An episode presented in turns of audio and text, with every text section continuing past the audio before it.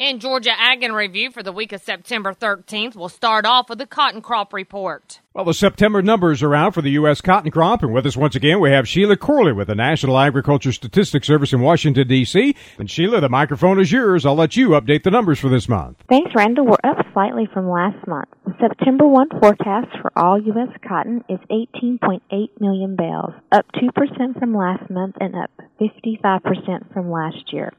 Upland cotton is forecasted at 18.3 million bales, also up 2% from August.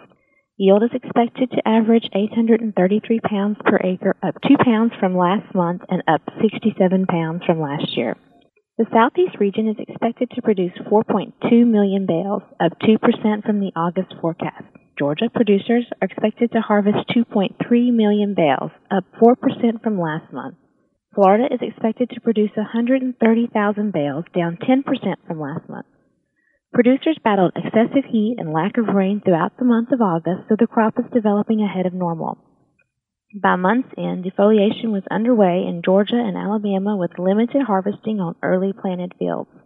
As of August 29th, the crop was rated in mostly good to fair condition. Objective yield measurements in Georgia showed bolls per acre to be the highest on record. The September 1 forecast for the Delta region is 3.7 million bales, up 2% from August.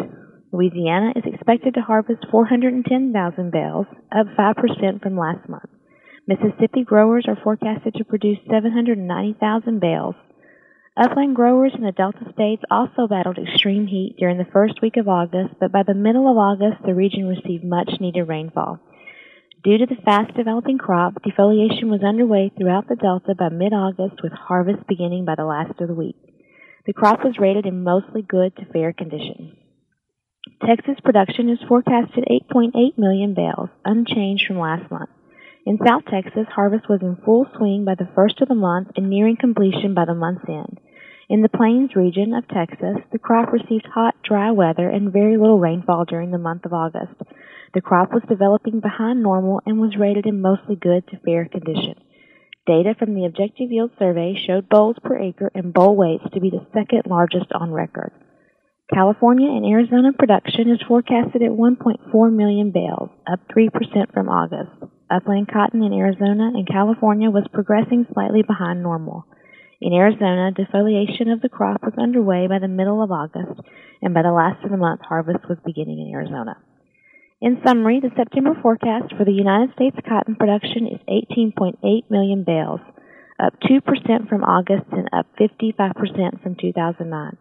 This is Sheila Corley with the USDA National Agricultural Statistics Service. And as we turn our attention to livestock, Randall Wiseman has this report regarding GIPSA. Livestock producers across the country are concerned about the proposed change to the Grain Inspection Packers and Stockyard Administration's rule on livestock marketing. And U.S. Representative Jack Kingston from Georgia just sent a letter to U.S. Ag Secretary Tom Vilsack asking him to conduct a sound economic analysis of the livestock marketing rules proposed by GIPSA. Kingston's letter noted that it's unprecedented for a federal agency to propose such a wide sweeping regulation and not conduct an economic analysis. This is an issue the National Cattlemen's Beef Association has been working on ever since it was first proposed, and their Vice President of Government Affairs, Colin Woodall, urges livestock producers to submit comments on this rule and urge their elected officials to follow the lead of Kingston and others. Contact their member of Congress and their two senators and say, you have got to tell the White House and this administration to stop. And the concerns that we have with a lot of our marketing opportunities going away if this thing actually goes through. The comment period on this rule runs until November 22nd. And as we wrap up for this week, we hear from Everett Griner for his take on agricultural jobs.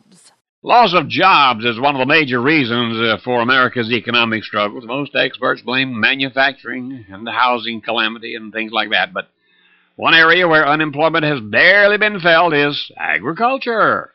We're still producing big yields of all major crops, and it's still done with people. Even the machinery used, we still need people to operate it. You plant it, you cultivate it, you harvest it with people. The loss of jobs is as small as it's ever been.